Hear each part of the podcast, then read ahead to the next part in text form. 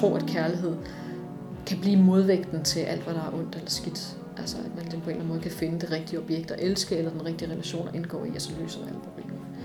Det er måske den vigtigste pointe, man får fra øh, mange, mange års feministisk teori, er øh, det at insistere på det komplekse og på kompleksiteten.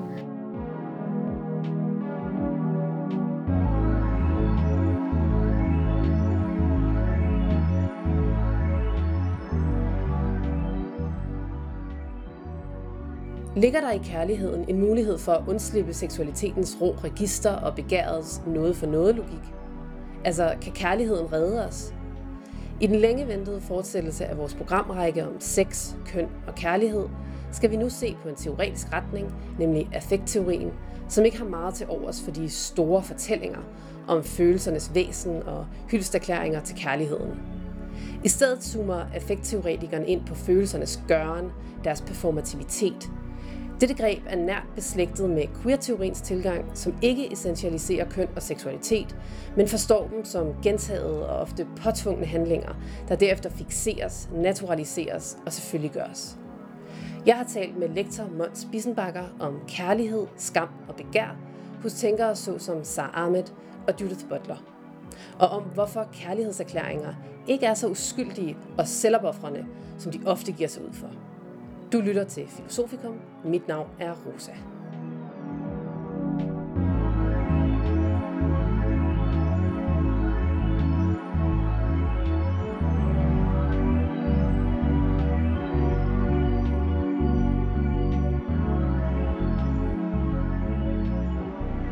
Jeg hedder Måns Bissenbakker, og jeg er lektor ved og leder af det, der hedder Center for Kønsforskning øh, lidt endnu. Vi står foran en navneændring her til sommer, men det, øh, det kan du høre med om senere. Øh, og jeg øh, forsker i øh, køn og queer-teori og forskellige ting, og de seneste år der har jeg selv været interesseret i det, der hedder effektteori, som er en meget stor del af min forskning lige nu. I det seneste stykke tid, så har begær været sådan en rimelig bred diskussion i, i, i samfundet, ligesom. Øh, blandt andet i forbindelse med MeToo, synes jeg. Øh, og øh, noget, jeg har lagt mærke til, det er, at mange opfatter begær som helt grundlæggende afhængig af forskel og magtubalance øh, mellem de, de, de her to binære køn, man stiller op mand og kvinde. Øh, eller det har været kritikken af MeToo, der har ligget den her, øh, den her opfattelse af begær. Øh, og gennem de her diskussioner, så har jeg ofte tænkt, at det faktisk er en rigtig god beskrivelse af det, Judith Butler kalder den heteroseksuelle matrice.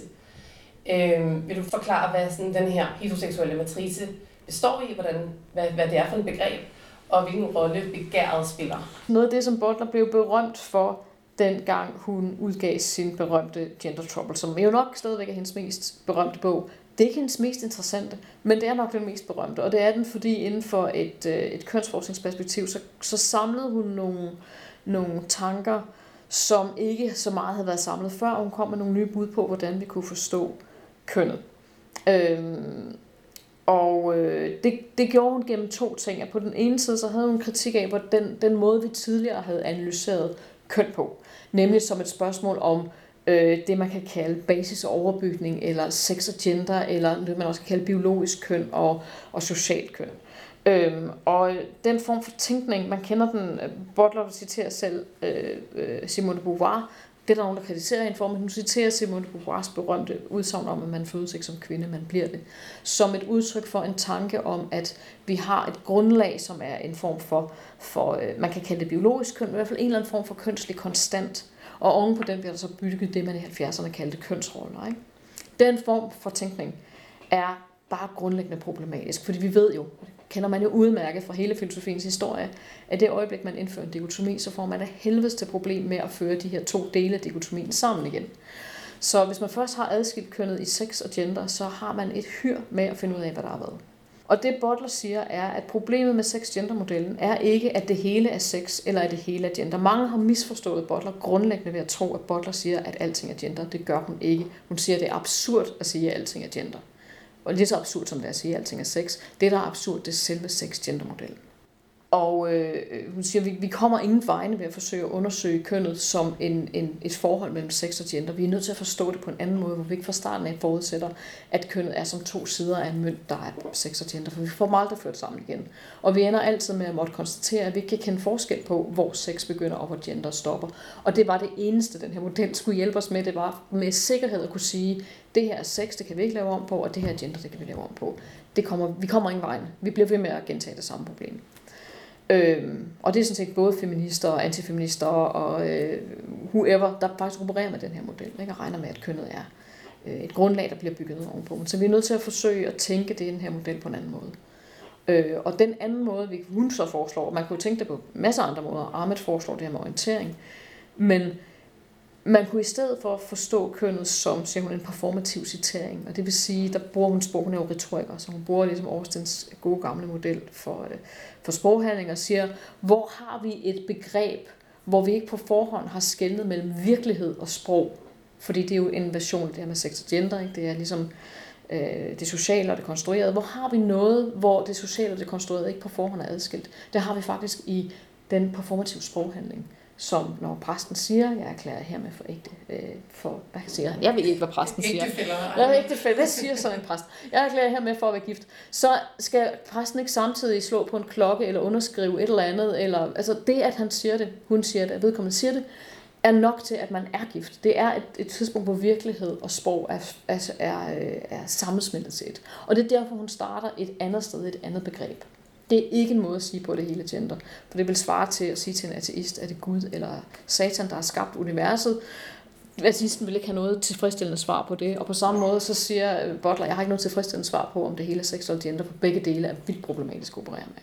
Lad os starte en anden idé, lad os starte den her praksis at se på kønnet som en performativ citering, som måder vi citerer køn på, men også i høj, høj grad måder vi citeres på. Altså vi bliver citeret som kønnet væsener. Ikke?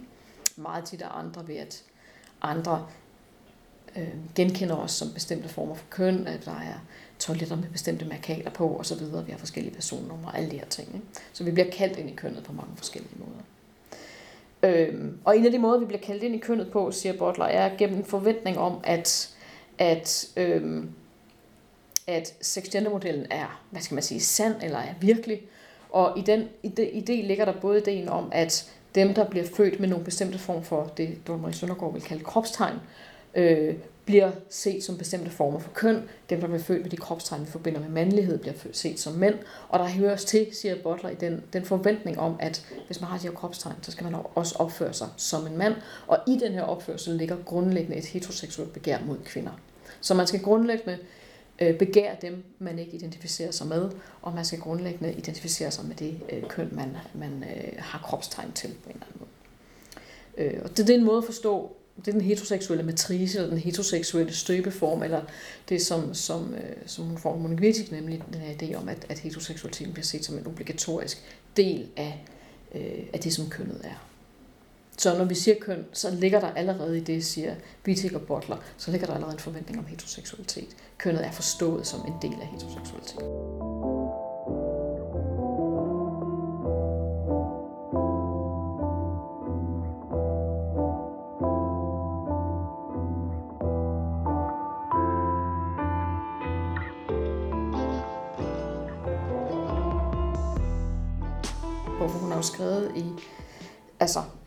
Siden midten af 80'erne og frem til i dag, så hendes teorier er ret forskellige, og hendes bøger er også ret forskellige og handler om nogle ret forskellige ting. De startede med, det hun blev kendt på, handlede meget om køn, men de gik egentlig meget hurtigt over til at handle om, om andre ting, om hvordan sproget handler, og senest jo faktisk rigtig meget om effekt, nemlig om sorg, og hvordan sorg er øh, noget af det, man kan bruge som en, en måde at, at tænke menneskelighed på, i stedet for at starte med at definere, hvad det menneskelige er, så kan vi starte i at definere, hvem vi synes er værdige til at sørge, sørge over.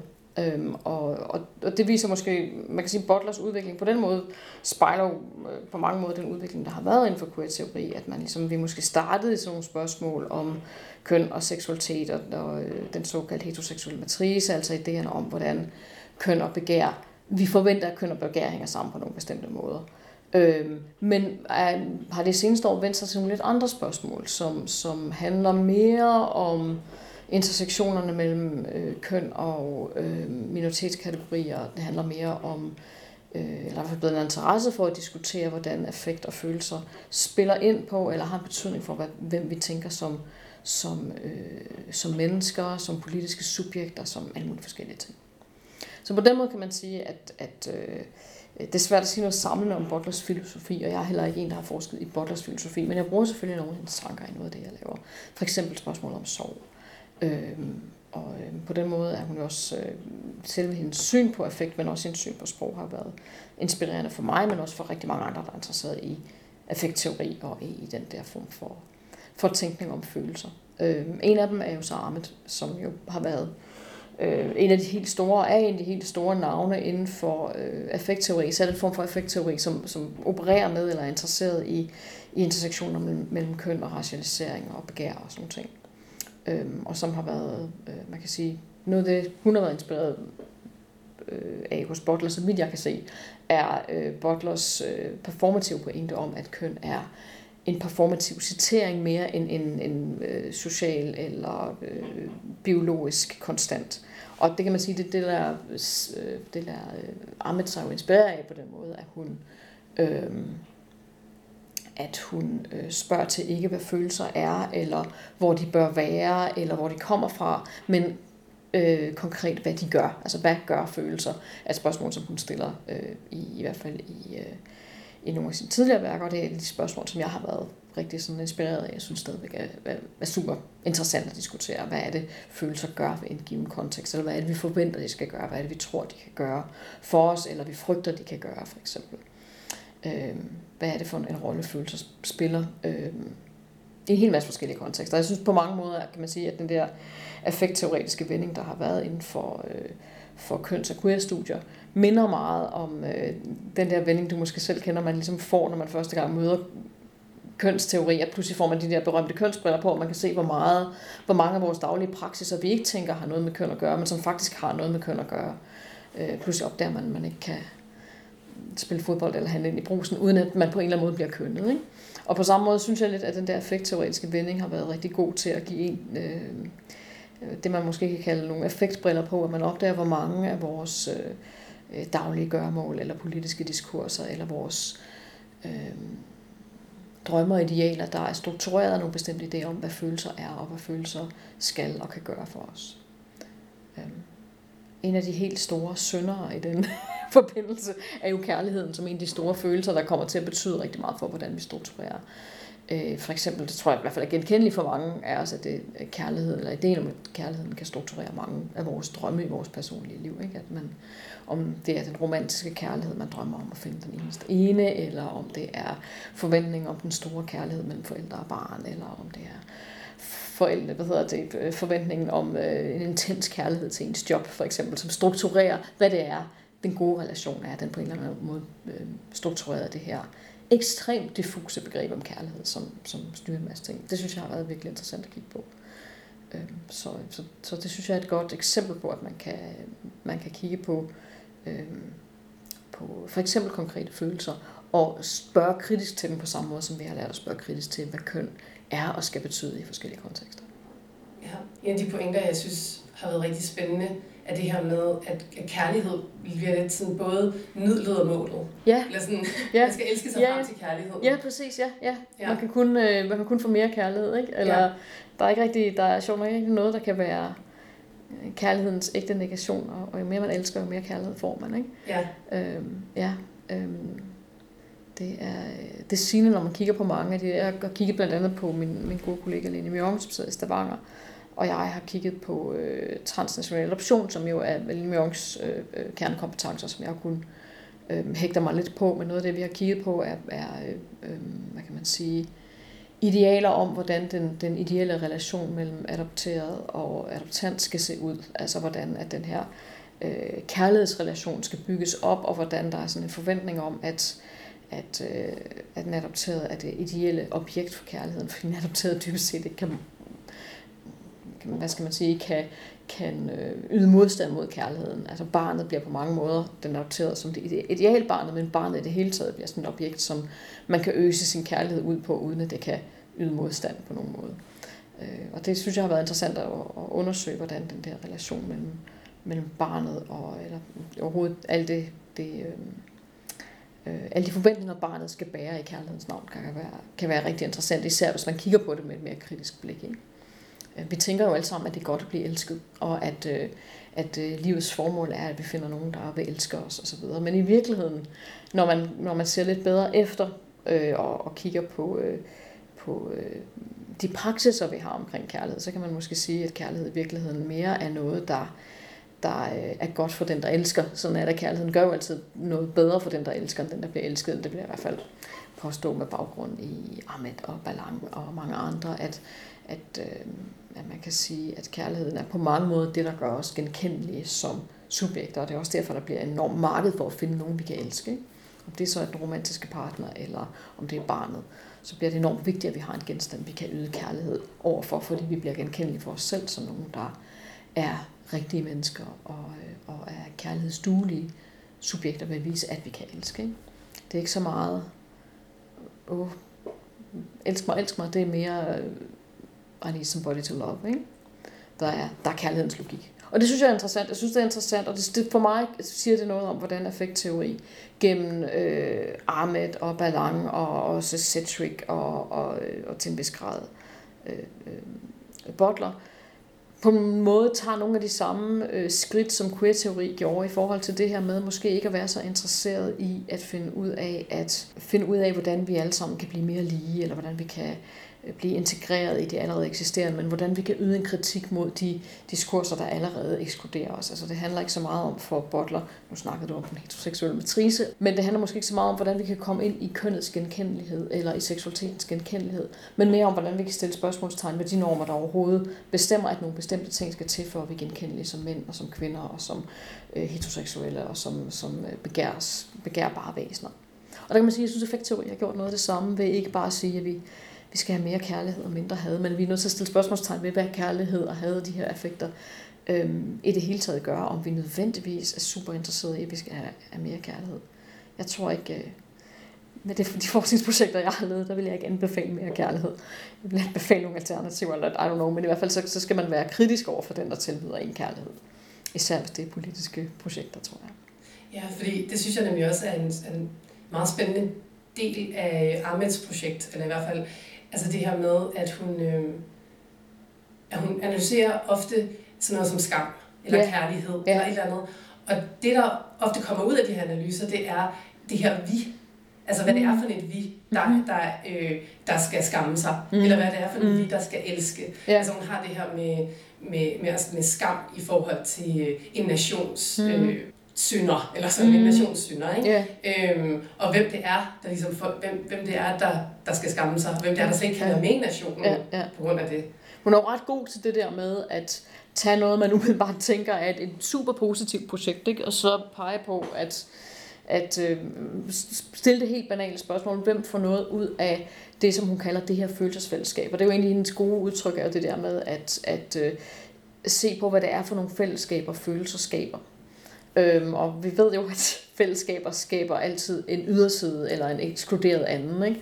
Og det er nogle af dem, som, som Ahmed er interesseret i, at hvis vi for eksempel samles om det ellers gode projekt, at tage nationen sønder på os og skamme os over forskellige ting, hvem er det så, der kan få lov til at stå inde i nationen og skamme sig, og hvem kommer til at blive den, der bliver midlet til, at man kan skamme sig? For det er ikke, ligesom jeg siger det her med, at det er ikke nødvendigvis godt at være kærlighedens objekt, så er det heller ikke nødvendigvis særlig, øh, hvad skal man sige, øh, givende for ens politiske position at være den, som, som kan være årsag til, at andre kan, kan øh, falde hinanden om halsen i skam over nationen.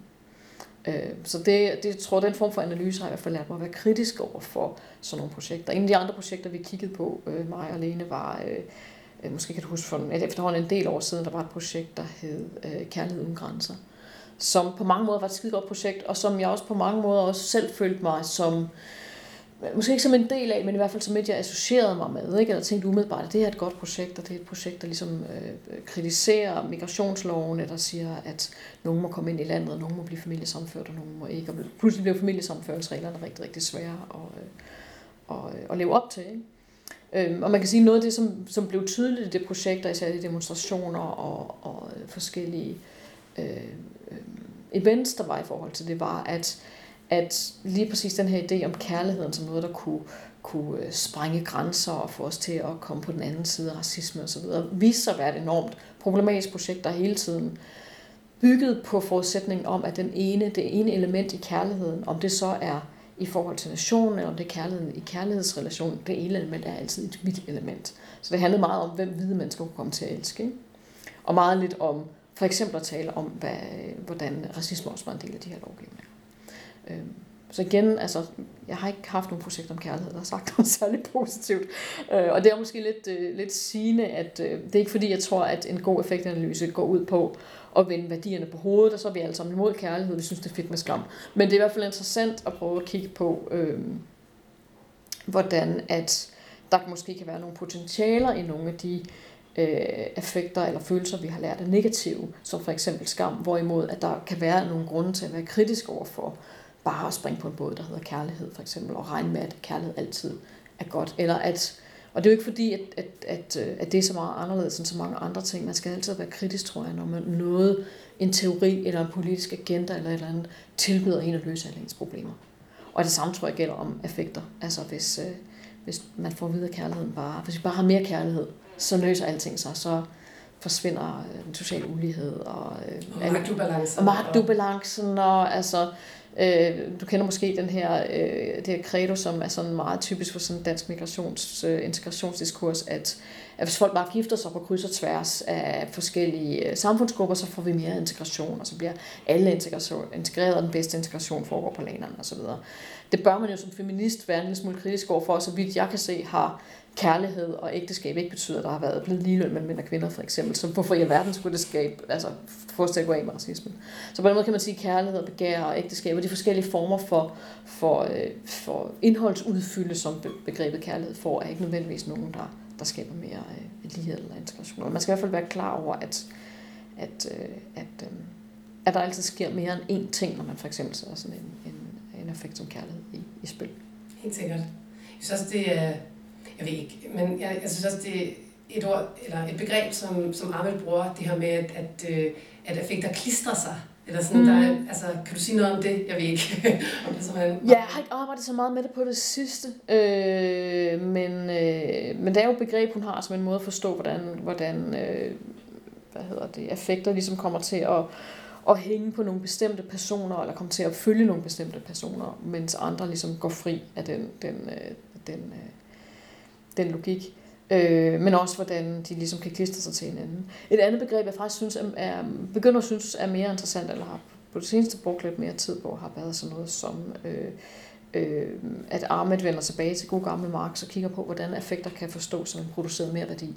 Og hvordan det, at vi cirkulerer effekter mellem hinanden, hvis vi cirkulerer kærlighed eller begejstring, eller vores kærlighed til Sarah Ahmed eller andet, så producerer det en mere værdi af effekt imellem os. Og den her mere værdi bliver man nødt til at spørge om, hvem der får noget ud af. Det er jo Marx' gamle spørgsmål, hvem skummer fløden. Ikke? Øh, og det er faktisk også Armets spørgsmål på mange måder. Hvem, hvad er det, det for en mere værdi, der bliver produceret af affekter og følelser her, og hvem får noget ud af det? Så på den måde kan man også vende tilbage og få nogle andre intersektioner, teoretiske intersektioner, gennem øh, effektteori, end nødvendigvis sådan, øh, øh, dem, der handler om emnet, men, men der er også nogle teoretiske inspirationer fra for eksempel Marx, som man sagtens kan vende tilbage til gennem effektteori. Og for at gøre, at vi både kan læse effektteori på en ny måde, men også at vi kan læse Marx på. Det synes jeg er ret fedt. Det, det, det kan nogle bestemte ting.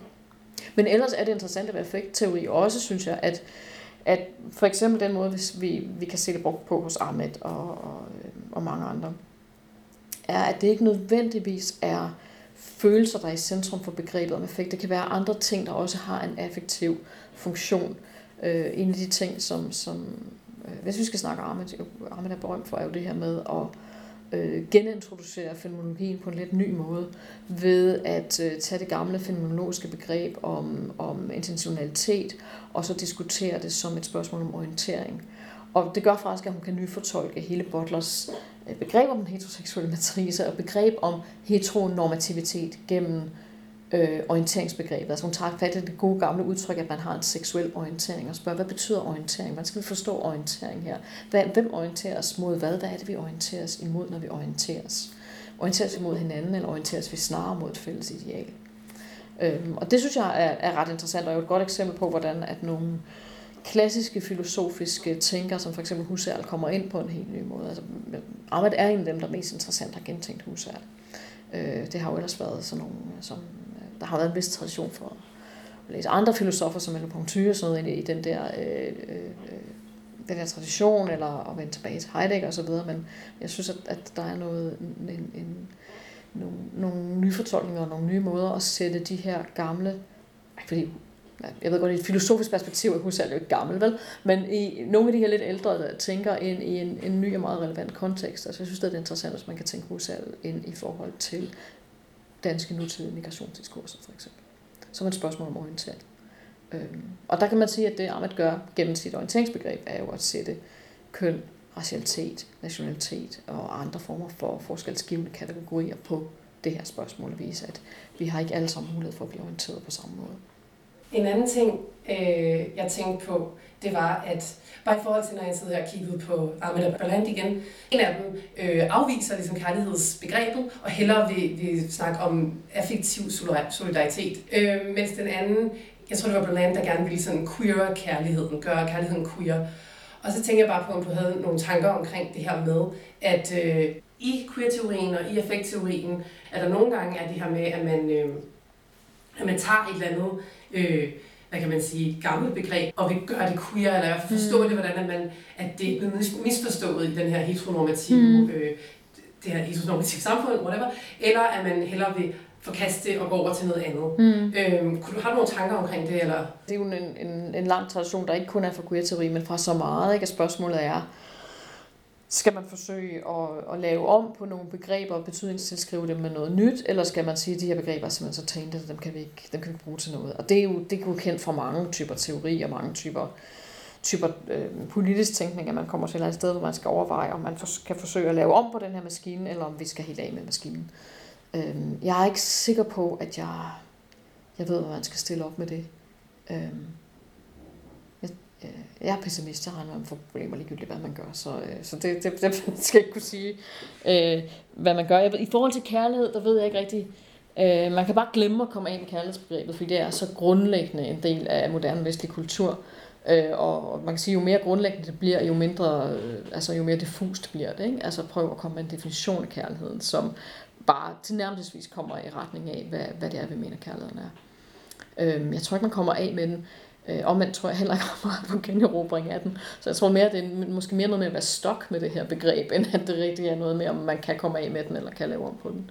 Jeg tror, man som med alle ting kan forholde sig kritisk. Altså ligesom man kan med kapital eller et eller andet andet. Det kan godt være, at man ikke øh, kan bare kan smide alle sine penge ud af vinduet og sige, nu er jeg færdig med den leg. Men, men man kan måske forholde sig kritisk til, øh, hver gang man igen får serveret noget som en løsning på alle mulige problemer. Ikke? Jeg tror ikke kærlighed, man skal ikke tro, at kærlighed øh, øh, kan blive modvægten til alt, hvad der er ondt eller skidt. Altså at man ligesom på en eller anden måde kan finde det rigtige objekt at elske, eller den rigtige relation at indgå i, og så løser alle problemerne. Øhm, det er måske den vigtigste pointe, man får fra øh, mange, mange års feministisk teori, øh, er øh, insisteringen, at, at, hvad hedder det, at det at insistere på det komplekse og på kompleksiteten og insistere på, øh, og det er jeg sikker på, at, øh, at psykoanalysen også skal sige rigtig meget om, men insistere på det her med, at, at man ikke får de her sort-hvide billeder, man, vi, får ikke, vi får ikke renset kærligheden fri for de slemme ting, og vi får ikke, øh, vi får ikke gode relationer til nationen, eller der er ikke et sted, vi kan gå hen, hvor alt er rent og godt og, og perfekt, og der er ikke nogen, vi bare kan skille os af med, og så bliver alting godt. Øhm, og det tror jeg måske er det, man kan sige har været sigende for den vending, der er sket inden for, for øhm, for øh, feministisk tænkning øh, siden Butler. Ikke fordi det ikke også er kendetegnende for anden bølgefeminismen for eksempel, men man, den kommer i hvert fald ud af en mistro over for store fortællinger, ikke? og mistro over for, for øh, one fits all øh, øh, teorier og, og teorier, der ligesom kan løse alle problemer. At, at der er bare det fænomen, at hver gang man laver en eller anden organisering, og det er sådan set lige meget om det er organisering omkring nationen, eller øh, øh, om hvidheden, eller om det er en organisering omkring feminisme eller queer, så vil det altså også skabe en ekskluderet yderside, som, som man er nødt til at forholde sig til, at man, man, man etablerer. Øhm. Og det er jo selvfølgelig en noget mindre filosofi end sådan de gode gamle store politiske filosofier, der lover os et utopia, hvor alt er godt. Ikke? Øh, det, det, det er mere en, en, en, en verdensvendt filosofi, som må forholde sig til de, de problemer, vi står i konkret hver dag. Ikke? Øh, mere end, end at love, hvordan, at alt bliver godt i utopia. Ikke? Så øh, det ved jeg ikke, om jeg noget svar på dit spørgsmål. Jo, det var rigtig godt svar. Okay. øhm, men er der, er der nogle andre ting, du, sådan, du kom i tanke om, eller Nej, jeg ved ikke, om jeg kan komme i tanke om så meget. Jeg sidder med et forskningsprojekt lige nu, som er startet meget i kærlighed og effektteori, øh, men som øh, har øh, bevæget sig mere over i begrebet tilknytning, som også er det begreb, der, der er kommet ud af den her, øh, nogle af de her artikler, jeg har skrevet sammen med Lene Mjørgen, nemlig øh, spørgsmålet om, hvordan tilknytning styrer øh, øh, idéer om, hvem der skal ind og ud af nationen. Øh, fordi tilknytning på mange måder er et, et, et begreb om en relation til nationen, eller en relation til familien, eller en relation til andre mennesker, som på mange måder er effektiv. Øh, hvis man kigger på, øh, på tilknytning i sådan noget mere sådan psykologisk forståelse, så er tilknytningen jo sådan en, et, et psykologisk fænomen, som, som handler om vores relationer til hinanden, og om vi er knyttet til hinanden eller ej. Øh, men sjovt nok så er det begreb også et begreb, som jo har været brugt indtil her sidste sommer, været brugt til at styre, hvem der kunne blive familiesammenført med hvem i Danmark. Øhm, og vores, vores tese er, at der er mere til fælles mellem de to former for tænkning end et navnsammenfald. Det er, at vi har en idé om tilknytning og tilknytningsforstyrrelser, og vi har et krav om, om eller har haft et krav om, om, øh, at man skulle bevise tilknytning til Danmark for at kunne komme ind i Danmark øh, synes vi var et interessant sted at kigge øh, hen. Fordi det jo også viser sig, at, at forbindelsen til en nation selvfølgelig er en juridisk forbindelse, men det er på mange måder også en forbindelse, vi forventer, eller som, som vi i hvert fald har lovgivet ud fra, også er en form for affektiv forbindelse, eller en form for følelsesmæssig forbindelse. Hvem føler virkelig, de hører til, og hvem føler man virkelig hører til. Øh, jeg er ikke kommet så meget videre med det, men jeg har sådan en, en, en working title, der hedder noget i retningen af fra fædrelandskærlighed til tilknytningskrav, at der er en bevægelse fra ideen om, at relationen til nationen er en, et kærligt bånd til, at relationen til nationen er sådan et, et bånd af tilknytning, som vi på den ene side kan bevise objektivt via nogle forskellige midler, og på den anden side øh, har en stærk sådan fluffy, affektiv karakter.